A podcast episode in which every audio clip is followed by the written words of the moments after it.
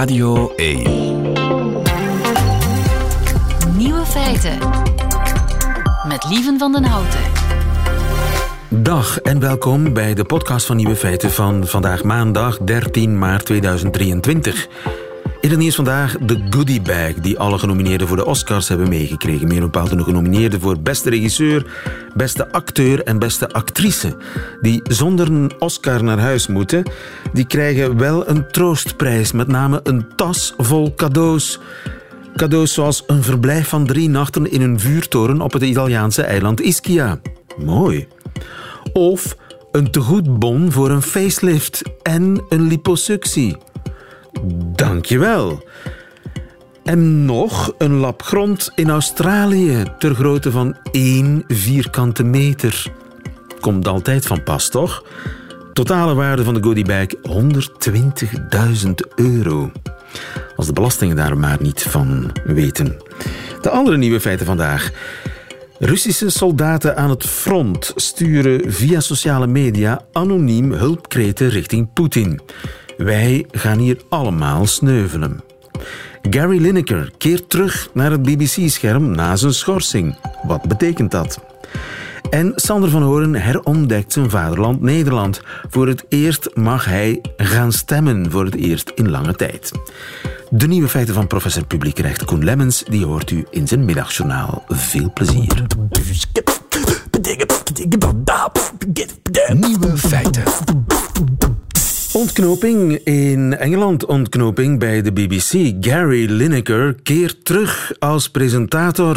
Lia van Beckhoven, goedemiddag. Goedemiddag. We moeten het allemaal nog een beetje verwerken na een turbulent weekend bij de BBC. Hij meldt het zelf op Twitter, geloof ik, hè, dat hij toch terugkeert. Alles begint op Twitter. Uh, ik bedoel, uh, het hele gedoe begon met Twitter. Maar inderdaad, Juist, op Twitter, uh, waar anders zei Gary Lineker zojuist dat hij heel blij is dat er een oplossing gevonden is. Tussen twee haakjes wat er gebeurt is dat Lineker terug gaat keren naar het scherm. Hij zal volgend weekend weer Match of the Day presenteren. Fantastisch belangrijk sportprogramma, heel populair programma op de BBC. tegelijkertijd zal de BBC proberen de richtlijnen aan te trekken voor wat een freelance medewerker als Lineker wel dan niet in zijn vrije tijd mag zeggen.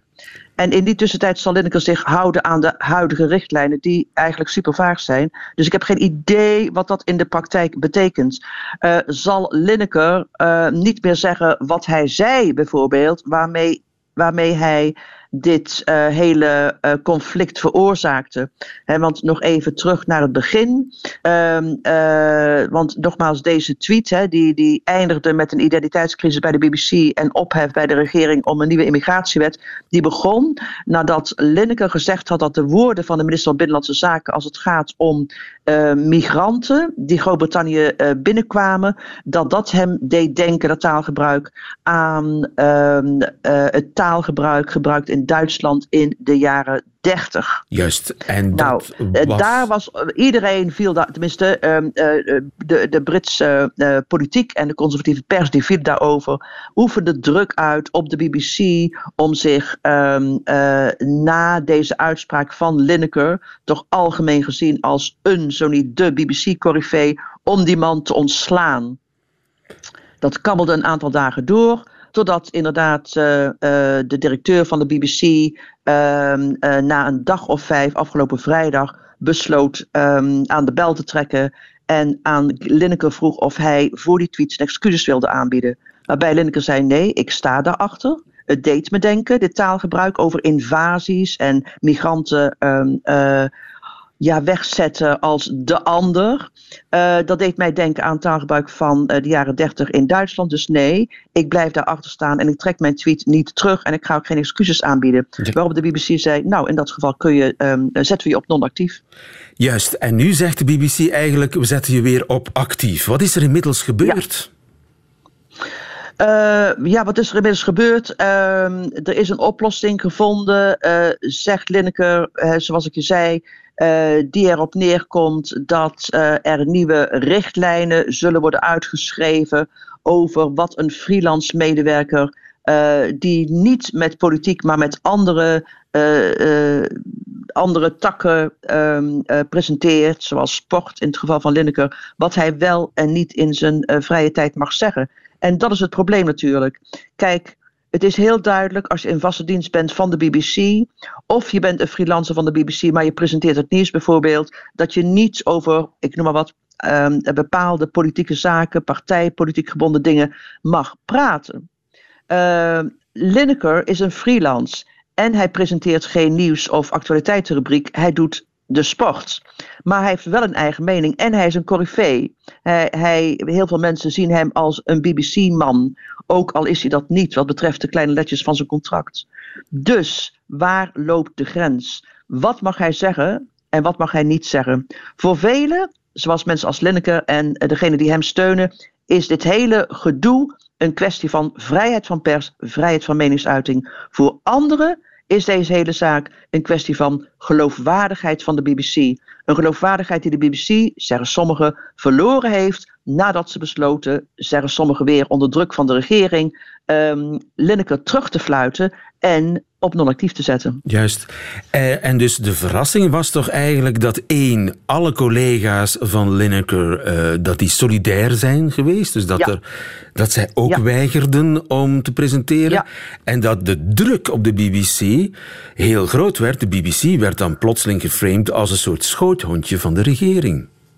Precies. En dat bedoel ik met die onpartijdigheid. Um, als je als publieke omroep gezien wordt als een organisatie die door de is gegaan onder druk van, in dit geval de conservatieve regering, is dat niet goed voor je aanzien. Um, ook wat die onpartijdigheid betreft, zeggen mensen hier: hoe kun je uh, terugtrekken? Uh, niet zijn show laten presenteren. Terwijl je wel de voorzitter van de BBC de hand boven het hoofd uh, houdt. Een voorzitter naar wie onderzoeken lopen um, over diens geschiktheid voor de baan. Omdat hij zijn vriend Boris Johnson aan een lening geholpen zou hebben van een kleine miljoen. Kort nadat Johnson hem voordroeg als voorzitter van de BBC. Juist ja. Getuigt dat van onpartijdigheid? Uh, dus de druk de druk op de voorzitter, wil ik maar zeggen, van de BBC om af te treden is uh, enkel uh, toegenomen. Ja, dus je kunt wel zeggen dat Gary Lineker hier als de grote overwinnaar uitkomt en dat de BBC gebogen heeft. Niet helemaal. Ik denk eerlijk gezegd dat de BBC Lineker veel harder nodig heeft dan, Lineker de BBC, dan, dan andersom. Ik bedoel, je kunt je wel voorstellen, uh, Lineker uh, is een hele populaire man in het Verenigd Koninkrijk. Ook buiten de sport kent iedereen hem. Dus hij zou voor, of het, voor het geld hoeft hij het niet te doen. Hij is fantastisch rijk. Hij heeft iets van 10 miljoen volgers op um, sociale media. hij kan banen aangeboden, aangeboden krijgen die veel beter betalen. En die niets afdoen aan zijn zichtbaarheid.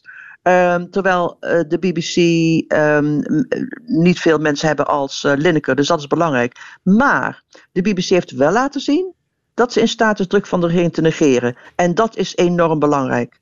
Want eerlijk gezegd, een van de dingen die mij opviel het afgelopen weekende was hoe de BBC-bazen hun eigen omroep niet verdedigden. Ik bedoel, nog de voorzitter, nog de directeur stonden op voor het recht van de BBC te doen wat het wil. Nou, dat is nu, zei het veel, met veel vertraging, uh, zojuist een half uur geleden teruggedraaid. Lia van Beckhoven, dankjewel. Goedemiddag. Nieuwe feiten. Waar staan we nu en waar gaan we naartoe in uh, Oekraïne, meer dan een jaar na het begin van de oorlog? Wie het weet mag het zeggen. Olaf Koens bijvoorbeeld. Goedemiddag, Olaf. Goedemiddag, liever. En welkom bij Nieuwe Feiten in de studio nog wel. Je hebt jarenlang in Rusland gewoond als correspondent. Correct. En vorig jaar heb je een boek geschreven, Oekraïne, waar je ook heel vaak geweest bent. Mm-hmm. Morgenavond ben je overigens te gast in de Krook, de bibliotheek in Gent. Yes. Mag ik je het geluid van een filmpje laten horen. Jij begrijpt, neem ik aan, Russisch, hè? Ik hoop het. Ja. Без какой-либо поддержки, артиллерии, Ah, ja. связи, саперов, разведки на убой. Люди мы не мясо, мы готовы воевать, но готовы мы достойно идти, а не просто на мясо и просто в лоб. Het zijn uh, Russische soldaten die je in beeld ziet, gemaskerd, anoniem gemaakt, met een, met een telefoon, Ja. die filmpjes opnemen met een boodschap voor Poetin. Wat zeggen zij? Ja, daar zijn er honderden van inmiddels. Dit zijn Van- van dat soort filmpjes? Van dit soort filmpjes, ja. Eh, dit zijn soldaten. Wat hij net zegt is dat eh, wij, wij, wij, wij, zijn hier in de steek gelaten. Wij zijn hier, dit zijn gemobiliseerde soldaten meestal die naar het front worden gestuurd. Wat deze jongen zegt is, eh, we, hebben geen, we hebben geen steun. Er zijn geen inlichtingen. We weten niet waar we zijn. Er zijn geen verbindingen met het achterland. We worden hier gewoon naar het slachthuis gestuurd. Of zoals ze het in het Russisch zeggen, naar de gehaktmolen. En hebben ze gelijk? Ja, zeker. Dat is iets wat we nu heel erg sterk zien. Dat, dat een groot deel van het, van het Russische leger, maar ook de huurlingen... en dus ook die gemobiliseerde soldaten... Ja, die worden ehm, naar verschillende punten gestuurd...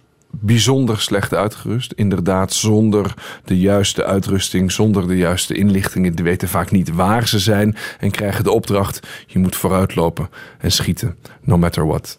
En als je terugloopt, als je niet wil...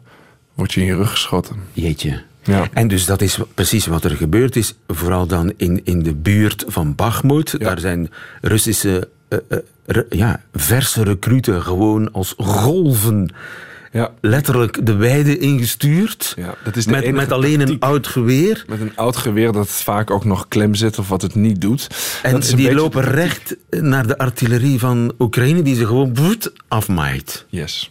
En, dan, en, is- die, en die blijven daar gewoon liggen. En die blijven daar liggen, ja. Dat zijn scènes eh, die we misschien alleen kennen uit de Eerste Wereldoorlog. Maar dat is wel wat er nu gebeurt. Het is Dat een soort killing fields geworden. Ja, in Flanders Fields. Maar dan in Bakhmut. Ehm, en dat is de strategie die de Russen op dit moment hanteren daar om nog iets van terreinwinst te boeken. Het zit gewoon in, in het is een numbers game. Dus het zit in het aantal mannen, het aantal mensen wat daar naartoe gaat. Ehm, als je soms foto's ziet van boven, de Oekraïners gebruiken heel veel drones. Die hebben natuurlijk veel superieure wapens inmiddels gekregen. Vooral van het westen. Ehm, dan zie je in die velden, op sommige foto's zie je tientallen, soms honderden mannen liggen. Ehm, en dat is de tactiek. Ze kunnen alleen terreinwinst boeken wanneer ze ongelooflijk veel soldaten opofferen voor iedere meter die daarom wordt gevochten. En is dat cynisch genoeg ook de tactiek van de Oekraïners? We maaien zoveel mogelijk Russen neer, winnen intussen tijd om dan over een maand, twee maanden, als het weer beter is, met ons grote tegenoffensief te beginnen. Ja, dat is een beetje het. eh, er zit niets anders op. Eh, ik heb ook wel eens Oekraïnse soldaten en, en bevelhebbers gesproken die, die zich echt verbazen over deze tactiek. En niemand vindt het leuk om de vijand op deze manier Af te maken. af te maken. Ehm, het is in die zin ook niet echt een, een, een eerlijk gevecht eh, meer. Want er sterven veel meer Russen dan Oekraïners. ja, ja, soms zelfs factor 8 zijn de schattingen op dit moment. Dus er gaan acht keer zoveel Russische soldaten dood dan, dan Oekraïnse soldaten. Ehm, maar dat is, ja, dat is de tactiek. En, inderdaad, nu zit het een beetje vast. Je ziet dat de Russen weinig vooruitgang boeken. Af en toe in Bagmoed een paar vierkante kilometer met, tegen enorme kosten. Ehm, het zit vast. En het idee is dat de Oekraïners wachten nu tot eh, de westerse tanks, de, de Abrams en vooral de Leopard tanks, die wij dus leveren, totdat die operationeel zijn. En dan is de hoop dat men een enorme doorbraak kan forceren, zoals afgelopen najaar nog is gebeurd. Eh, en tot die tijd zit het muurvast en sterven er iedere dag naar schatting eh, duizend mensen. Ja, die filmpjes dan van die wanhopige soldaten die zijn gericht aan Poetin, eh, dat zegt iets over het moreel hè, van, van dat leger. Ja, dat zegt iets over het moreel. Het zegt ook iets over Rusland en hoe dat functioneert. Hè. Wanneer je dus in, in de ellende bent en je weet niet hoe je eruit kunt komen, iedereen werkt tegen je, ja, dan is vaak je enige optie nog, dat heb ik ook jaren geleden al gezien, dat je dan maar gaat staan. Dat je bijna als een jurist uitlegt wat het probleem is. Ik ben hier aangekomen op die datum, die heeft eh, niet meegewerkt. We hebben hier niet geen steun gekregen. Ondanks het feit, artikel zus, artikel zo. Wij staan hier, Vladimir Poetin, alstublieft, kom ons redden. En daar zit natuurlijk een enorme ironie in, want het is diezelfde Vladimir Poetin die die mensen daar naartoe heeft gestuurd. Juist op die manier. Ehm, Maar geloven zij dat dat iets zal uithalen? Eh, ja, in een, in, een, in een dictatuur als al- die Rusland is, eh, kun je eh, niet rekenen op de steun van de mensen die daar eigenlijk de verantwoording voor zou, zouden moeten nemen. En uiteindelijk is iedereen bang voor de hoogste baas. Dus bij een lagere baas aankloppen werkt niet. Ehm, dus Dus dan ze maar zo. beseffen dat het eigenlijk niets uithaalt. Het zal ook niets uithalen. Nee, het haalt niets uit. Nee, zeker niet. Maar wat moet je anders? Maar kan, dus het Kremlin het kan hen dus echt niet schelen. Nee, het is echt tactiek. Het is echt een strategie. Ze sturen duizenden en Is een duizenden Russisch die kant op. leven niets waard? Poeh, dat is een, eh, dat is een moeilijke vraag. Eh, eh, nee, geen enkel leven is niets waard. Maar voor de Russen zijn de levens van hun eigen soldaten op dit moment bijzonder weinig waard. Dat is een van de dingen die ik heb geleerd in de oorlog. Ik weet nog dat ik ehm, in een mortuarium was in Oekraïne... waar honderden Russische soldaten lagen... Nou, ik wil niet zeggen opgebaard. eh, ze lagen opgestapeld. En de Russen wouden ze niet hebben. De Russen wouden de lichamen van hun eigen soldaten niet komen halen. En aan de Oekraïnse kant begon men zich daar heel erg veel zorgen over te maken. Met de simpele kennis van het feit dat als de Russen zo weinig geven om hun eigen gevangenen, om hun eigen mensen, dan geven ze helemaal niets om die van ons. Ehm, ja. Dus het is niet veel waard, nee. En heeft dat geen enkele invloed op de stevigheid waarmee Poetin in het zadel zit? Al die, al die duizenden mensen die ja, daar liggen te rotten. Ja. Spreken. Kijk, dit zijn beelden die wij zien. Eh, dit zijn natuurlijk niet de beelden die, die, die men in Rusland ziet. Eh, Die hebben toch ouders, moeders, vaders, broers, familie. Yes, eh, dat is zo, zeker. Iedere, ja, iedere soldaat die sneuvelt, daar zit, een, daar zit een legioen achter van familieleden inderdaad. Van moeders, van, van, van, van, van echtgenoten, van, van vaders, et cetera. Ehm, maar wat er meestal gebeurt is dat eh, als de lichamen toch worden opgehaald... en als die terug naar huis komen, dan wordt er gezegd... Uw zoon heeft een, is een heldendood gestorven. En dat geloven je- Ehm, wat je wil geloven is krachtiger dan wat er daadwerkelijk gebeurd is. Dus dat is ook misschien een beetje wat mensen willen geloven. Ja. Ehm, ik zie het nog niet. Ik zie nog niet een massaal protest opkomen. Nee. Ik zie nog niet de, de, de enorme bewegingen van soldaten, moeders... die op zoek zijn naar hun zonen, zoals we dat zagen in, in de oorlog in Tsjetsjenië. Ehm, het is stil aan het Russische front. En geloven de gemiddelde, de gemiddelde Rus, gelooft hij dat Rusland wordt aangevallen en het zich dus moet verdedigen? Ehm, er is een punt waarin je, eh, en ik heb dat zelf meegemaakt in, in, in 2015, eigenlijk het jaar dat ik ben weggegaan, 2014, 2015, toen ik wegging uit Rusland, heb ik een punt meegemaakt waarop hè, voor die tijd geloofde niemand dat. Voor die tijd geloofden maar heel weinig mensen in de, in de propaganda van de staatstelevisie, et cetera. Maar het, het probleem met leugens, en zeker als je je die, als je die jezelf vertelt, is dat je er op termijn toch Dus in gaat geloven. jij hebt de periode meegemaakt dat de mensen die propaganda niet Zeker, geloven. zeker, ja. En, En de omslagpunt steeds- is 2015. Ja, voor mij, dat is misschien niet- een heel objectief gegeven dat dat precies in dat jaar gebeurde. Maar ik heb dat heel, heel concreet gevoeld. Eh, overal waar ik kwam in Rusland is het vaak zo geweest. dat Als ik daar kwam als journalist, dat ik dan vaak werd gevolgd door de inlichtingendienst. Eh, die mij dan oppakte. Maar die zelf wisten ze ook wel dat ik natuurlijk helemaal geen spion was, maar gewoon journalist. Dat was een soort spel. Ehm, en in 2015 is het een aantal keer gebeurd dat ik opgepakt ben geweest door de, door de FSB, de, de opvolger van de KGB.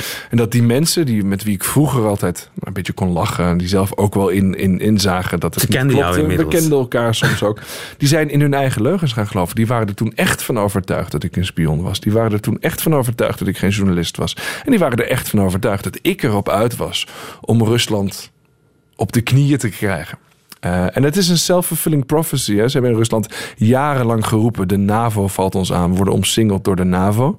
Ehm, dat was niet zo. Iedereen wist ook dat dat niet was. Maar ze hebben dat zo lang geroepen en vervolgens een oorlog begonnen. Met als gevolg dat inderdaad nu de NAVO Rusland omsingelt. Ja, Finland wil lid worden van de NAVO. Moldavië wil heel graag lid worden van de NAVO. Georgië wil lid worden van de NAVO. Oekraïne wil lid worden van de NAVO. En ik begrijp wel waarom. Dus het is een soort self-fulfilling prophecy. Als je die leugen maar vaak genoeg herhaalt, dan A, ga je er zelf in geloven. Maar belangrijker B, in het geval van dat NAVO-lidschap en Rusland dat wordt aangevallen. Ja, eh, dat is ook bijna wel zo, ja. En heeft Poetin, die kennelijk van het volk voorlopig niets te vrezen heeft, iets te vrezen van ja, een, een, soort paleisrevolutie binnen het Kremlin? Die zegt, ja, maar die, die oorlog, dat was een vergissing. En kijk, wij, we, we, we- we zitten helemaal vast. En Ik ben niet zo optimistisch wat dat betreft over uh, wat er na Poetin komt. Het zou kunnen. Het zou, ik sluit het totaal niet uit dat, dat Poetin morgen uh, inderdaad in een paleiscoep aan de kant wordt gezet. Of dat de, de beste man een hartaanval krijgt. Dat is niet gek. Op balkon die leeftijd. valt, nou ja, of dat hij op die leeftijd, als je er toch zoveel inlaat met, met uh, prostituees en zo, dan zou het kunnen dat je een hartaanval krijgt. Maar um, het is totaal geen gegeven dat daarna een vrolijke, vriendelijke democraat aan de macht komt. Die excuses zal aanbieden in Oekraïne. Op zijn knieën zal gaan voor een, voor een oorlogsmonument en herstelbetalingen in zal voeren. Juist niet. Het zou zelfs kunnen dat de opvolger van Poetin misschien wel Ramzan Kadyrov wordt. De slachter van Tsjetsjenië. Misschien wordt het uh, uh, de, de, de, de leider van het huurlingenleger op dit moment. Um, er is niet zoveel hoop dat de opvolger van Poetin een vrolijke, vriendelijke Een- democraat Of wordt. toch als is iemand met iets meer realiteitsbesef. Die. Nee? Wie, lieve? Ik heb geen idee. Ja, ik ook niet. Die is ik er heb er toch lang niet. op gestudeerd. De, de, nee, ik zie die ze is er niet. gewoon niet. Ik zie ze niet. Nu, aan Nee. de andere kant dan, de strategie van Oekraïne, of het doel van Oekraïne, is de, de grenzen herstellen zoals ze waren, inclusief Donbass, inclusief de Krim. Ja. Hoe realistisch is dat? Ehm, het alternatief is onrealistisch.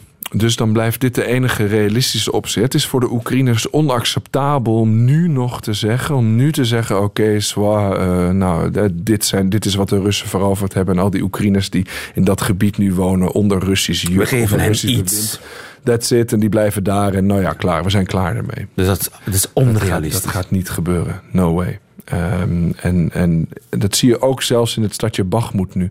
Bachmoed, daar is zo vreselijk hard om gevochten. Daar hadden we het net over. Maar ook aan de Oekraïnse kant zijn daar zoveel mensen voor gesneuveld. Dat eh, vanuit een militair perspectief, als wij dit bekijken met op afstand van op een kaart, dan zien wij ook wel dat die Oekraïners veel beter Bachmoed op kunnen geven en zich kunnen concentreren op verdediging van andere plekken. Maar als je dat doet, dan besmeur je in zekere zin de, de, de erfenis van al die mensen die, Ja. die om Bachmoed gevochten hebben, die daarvoor gestorven zijn. Dus ze geven niet op. Ze kunnen niet opgeven. No way. Wat een hoopgevend gesprek is dit. Spijt me. Dus er, er is eigenlijk, wat is eigenlijk de best haalbare oplossing volgens jou? Kijk eens in de toekomst. Wat is Nou, de best... Uiteindelijk, kijk, de- de- deze oorlog is begonnen door Rusland met het idee om Oekraïne als volk, als natie, als land te breken. Dat gaat niet lukken. Dus dat is enigszins optimistisch. Ja, die Oekraïners zullen doorvechten tot het bittere eind. Tot ze hun hele land weer onder controle hebben. En tot de laatste Russische soldaat van Oekraïns grondgebied verjaagd is. Ehm, en dat gaat gebeuren. Ik denk dat dat het meest realistische scenario is. Het enige probleem is dat dat heel, heel lang gaat duren. En dat dat nog heel veel slachtoffers zal eh, kosten. Ja, en we niet weten wat daarna zal gebeuren. Eh, Nee, maar dat weten we nooit. Olaf Koens, jij zit morgenavond in de krook in eh, Gent om hierover verder door te praten. Heel veel dank en veel succes, kinderen. Merci.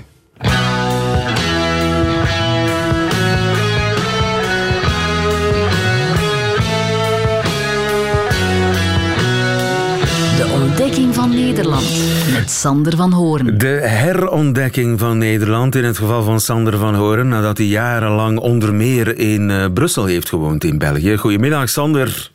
Hey lieve. Sander, laat mij raden. Ofwel verkiezingen in Nederland, ofwel, en ik probeer het op zijn Hollands te zeggen, grensoverschrijdend gedrag. Ja, hoe zeg je het dan op zijn Vlaams? Grensoverschrijdend gedrag. Oh ja, nou ja, dat is toch eh afgezien van de geest. Maar grensoverschrijdend gedrag, ja, het is toch echt met die harde G. Ja, daar zou ik het erover kunnen hebben. Want wij zitten op de derde verdieping van een gebouw. En het eh, gebeurt allemaal bij onze sportafdeling. En die zit op de vierde verdieping van het gebouw.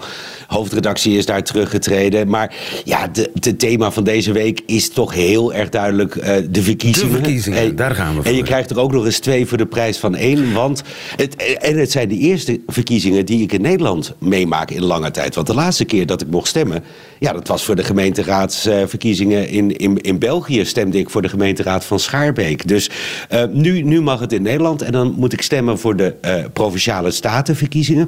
En voor de waterschapsverkiezingen. De Ja, en ik heb- waterschapsverkiezingen. Dat Ja, is ik heb dus inderdaad even sprookje? gegoogeld hoe dat De bij jullie zit. waterschapsverkiezingen. Maar die hebben jullie ook. In elk geval de waterschappen. Hebben wij waterschappen? Zonder verkiezingen Nee, weliswaar. wa- Zonder verkiezingen. En bij ons is dat ook een beetje archaïs. Want zo'n waterschap, ja, dat gaat eh, in Vlaanderen, maar ook in Nederland over de hoogte van de dijken, over waterkwaliteit, over de hoeveelheid water. Eh, maar dat is toch eigenlijk best belangrijk. Hè? Want een van de vragen die voor ligt nu, bijvoorbeeld bij mijn waterschap, Gooi in Eemland heet dat dan toevallig, is ehm, stel dat er te weinig water is. Moet je dat dan geven aan de natuur of aan de boeren? Ja, eigenlijk best tegenwoordig zeker een heel interessant vraagstuk. Ook bij jullie in Vlaanderen. Maar ja, het, het- dat leeft natuurlijk niet echt. En, en eh, we, we hadden ook nog hele archaïsche waterschapsverkiezingen met gegarandeerde zetels voor boeren, bedrijven en natuurorganisaties. Maar een aantal gekozen zetels met dus serieuze partijen die daaraan meedoen. Waar kan je dan op stemmen en maakt het een beetje uit? Nou, ik ben eens wat gaan eh, surfen op internet en ik kwam iemand van het eh, waterschap Schie, dat is zeg maar Delft, nog een stukje Den Haag, een stukje Rotterdam. Waterschap, Schie? Ja, precies. Sorry, ja. En, en, en die legde heel erg duidelijk uit, lieve, wat er nou te kiezen was. We hebben meer invloed, maar valt er wel wat te kiezen? We kunnen kiezen uit deze 12 partijen. En elke partij in het Hoogheemwaterschap Delftland heeft hard haar best gedaan om een verkiezingsprogramma op te stellen. Maar zijn er eigenlijk wel verschillen? Spoiler, niet zoveel. Nee, ja, precies. Kijk, je zag ook traditioneel gezien die waterschapsverkiezingen, daar, daar kwam nooit iemand naartoe. En dus hebben ze dat gecombineerd met de verkiezingen voor de provinciale staten. Ja, en sindsdien is de opkomst wel wat hoger. En ik zie ook om me heen hoor. Ik bedoel, ik, ik weet wat er speelt in mijn waterschap, omdat ik een heuse stemwijzer heb gedaan. Ja, dat heb ik niet gedaan omdat ik die waterschappen zo interessant vind, maar omdat ik wel wil gaan stemmen. En dat merk ik bij heel veel vrienden ook, die gaan stemmen voor de waterschappen, omdat ze willen gaan stemmen voor de provinciale staten. Omdat er deze keer toch echt wel wat op het, eh, op het spel staat. En dat is eh, bijzonder, hè? want die provinciale verkiezingen, ach, daar, dat, traditioneel doet dat, eh, weinig, heeft dat weinig Ja, weerklank, precies. toch? Die, die bundelen zo onderaan de lijstjes met opkomstpercentages. We hebben geen opkomstplicht natuurlijk hier in Nederland. En alleen bij de verkiezingen voor het Europees Parlement was de opkomst lager. Maar ja, provinciale staten deed het niet beter. Maar als je kijkt waar die provincies over gaan, die gaan over landbouw. Die gaan over natuurbeleid, y compris het stikstofbeleid. Die gaat over woningbouw. Dus dat zijn allemaal grote thema's die op dit moment enorm spelen. En ja, dan zie je dus dat dat toch eh, enorm begint eh, te leven.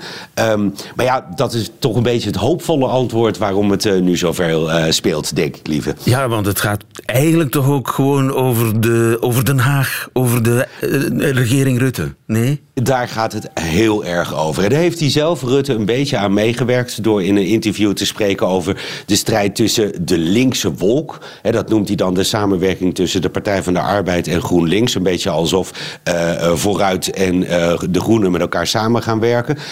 Maar de, de strijd tussen die linkse wolk en gezond rechts... en dat noemt hij dan de VVD. Dus daar heeft hij zelf een beetje aan meegewerkt. Hij heeft er ook aan meegewerkt door dit weekend nog het voortbestaan van zijn kabinet ehm, eh, eh, ter sprake te brengen. Zo van op het moment dat die verkiezingen voor ons ongunstig uitpakken voor de regeringscoalitie, ja, dan kan die coalitie ook wel eens eh, vallen. En dat heeft ermee te maken, lieve. En ik echt, hier ben ik de draad helemaal kwijtgeraakt over hoe het nou in België gaat. Je stemt dus wij woensdag met z'n allen voor de eh, eh, besturen van de provincies, de, de parlementen van de provincies. En die kiezen op hun beurt weer de Senaat, de Eerste Kamer bij ons. En dan snap je dus ook die link dat eh, wat er gebeurt in de provincies van invloed is op de Eerste Kamer. En dus op de steun die het kabinet landelijk heeft. Wat er op het spel staat, dat legde mijn collega Xander van der Wulp gisteravond nog eens heel duidelijk uit. De tendens in alle peilingen is dat de coalitie verliest, vooral het CDA. Voor een meerderheid zouden ze dan afhankelijk blijven van de PvdA en GroenLinks. Die hopen samen meer te zeggen te krijgen. In de campagne dreigen ze al kabinetsplannen te gaan blokkeren. Oké, het zijn dus echt een soort van landelijke verkiezingen. Ja, en eh, dat is natuurlijk ook wel logisch. Want al die problemen waar de provincie over gaat, hè, wat ik noemde landbouw, stikstof, woningbouw, daar gaat de, de landelijke regering natuurlijk ook over. En eh, je ziet ook wel heel interessant trouwens, en dat wordt ze ook best wel kwalijk genomen, dat de eh, provinciale partijen soms heel anders denken dan de landelijke partijen. CDA en VVD bijvoorbeeld, landelijk, die willen stikstof aanpakken, net zoals bij jullie. En dat willen ze hard doen voor 2030. Nou, de sommige provinciale afdelingen van die twee partijen die zeggen van ja, desnoods moeten we als provincie tegen het kabinetsbeleid ingaan. Dus ja, dat is wel uh, heel erg interessant. Ja, precies. En kijk, eh, dat heeft er ook mee te maken dat uh, de boeren zich enorm uh, roeren. Eigenlijk al het hele jaar. En nou ja, de, de, je ziet dus dat daar de versimpeling plaatsvindt van voor of tegen de boeren. Maar de grote presentator Jeroen Pauw, die werkte er ook enorm aan mee. Want die gaf gisteren de linkerkant en de rechterkant uh, van de uh, politieke spectrum enorm veel ruimte met een debat. Goedenavond. Tussen de tientallen politieke debatten en interviews op zo'n beetje alle zenders is de aankondiging u misschien ontgaan. Maar we hebben vanavond ook een debat. En wel met de leiders van de twee grootste partijen in de Eerste Kamer. Aan de rechterkant de VVD met partijleider Mark Rutte en fractieleider voor de Eerste Kamer Edith Schippers. En aan de linkerkant de samenvoeging van GroenLinks en Partij van de Arbeid met partijleiders Artje Kuiken en Jesse Klaver. Oké, okay, gezond rechts tegen de linkse wolk dus. Uh, ja, debat. Precies, Boeiend toch?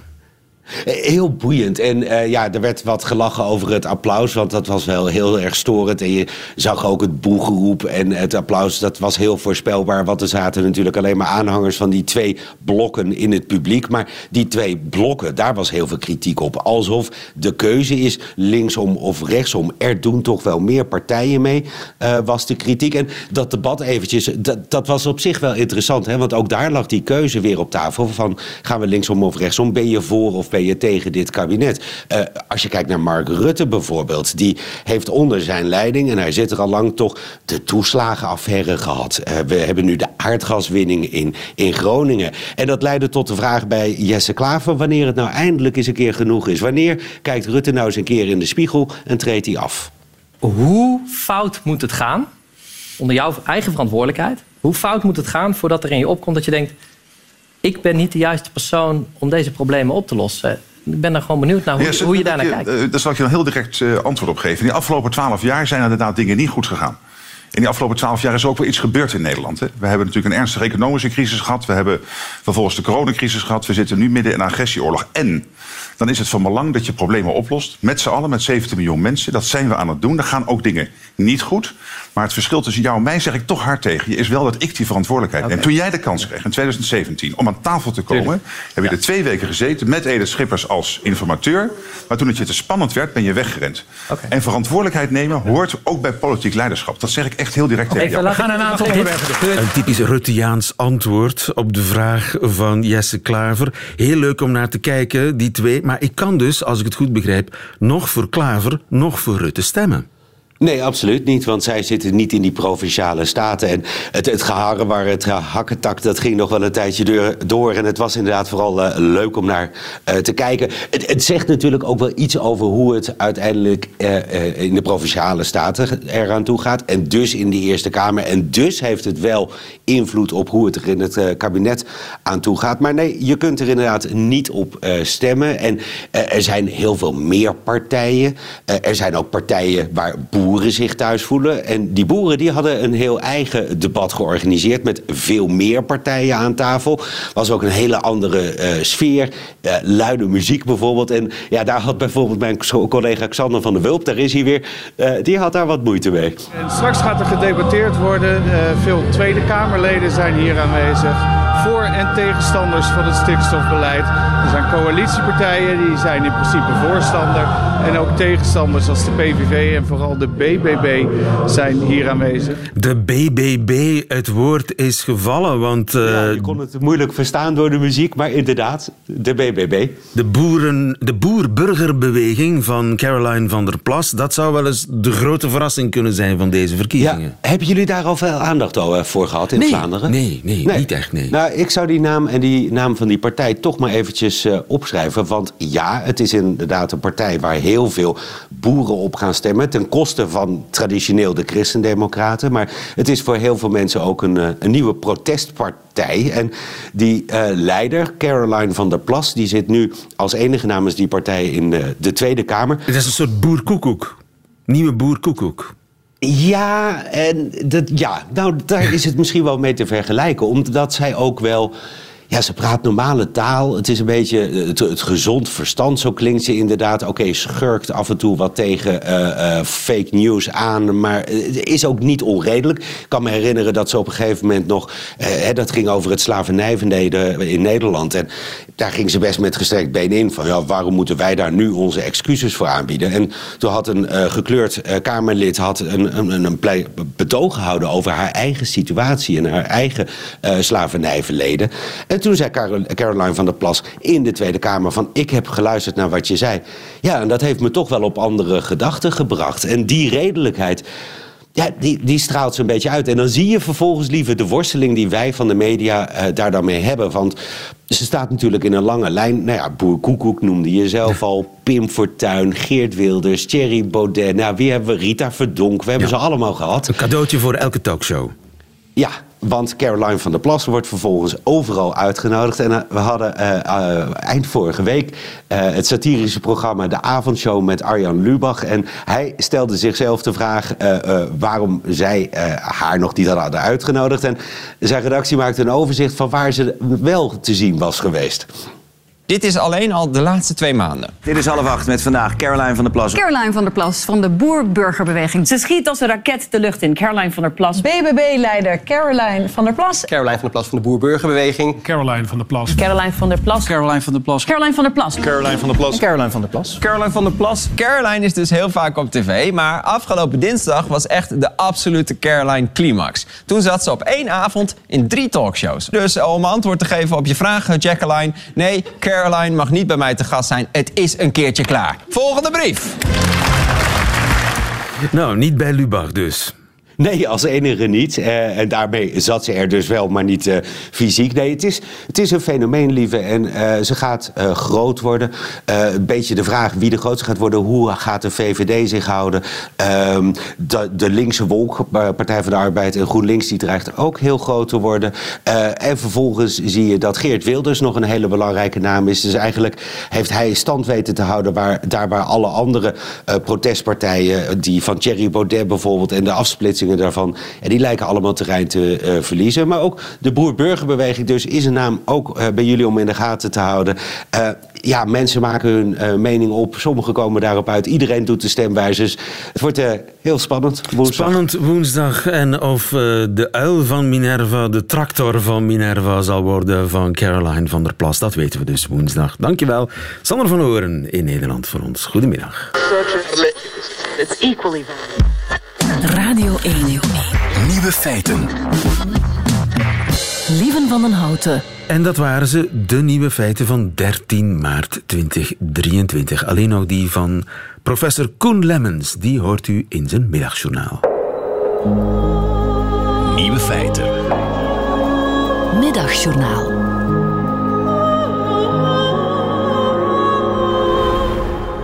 Beste luisteraars.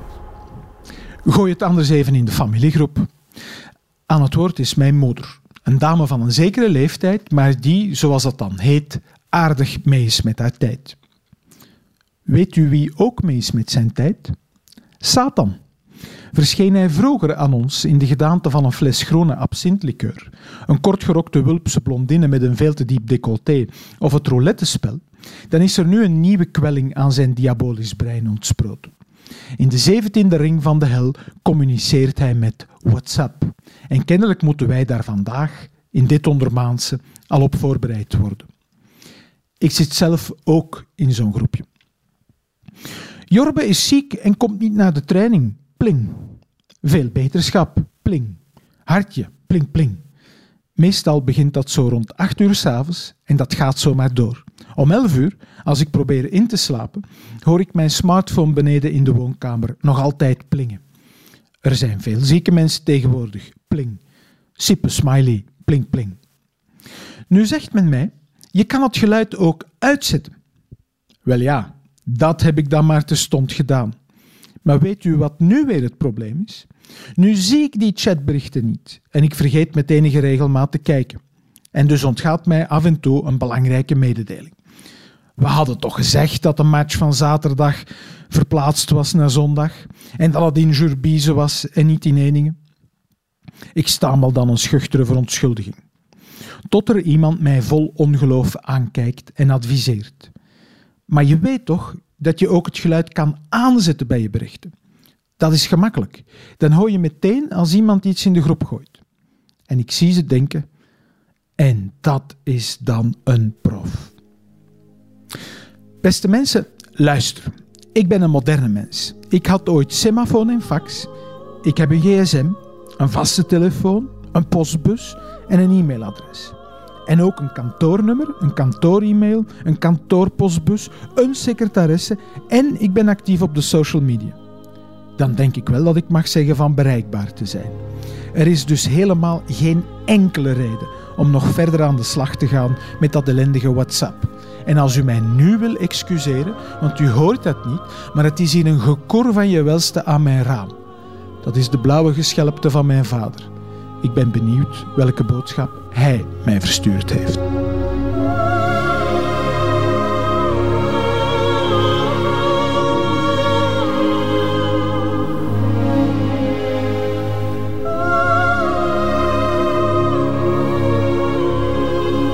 Professor publiekrecht Koen Lemmens aan de Universiteit van Leuven in het middagjournaal. Einde van deze podcast. Hoort u liever de volledige nieuwe feiten met de muziek erbij?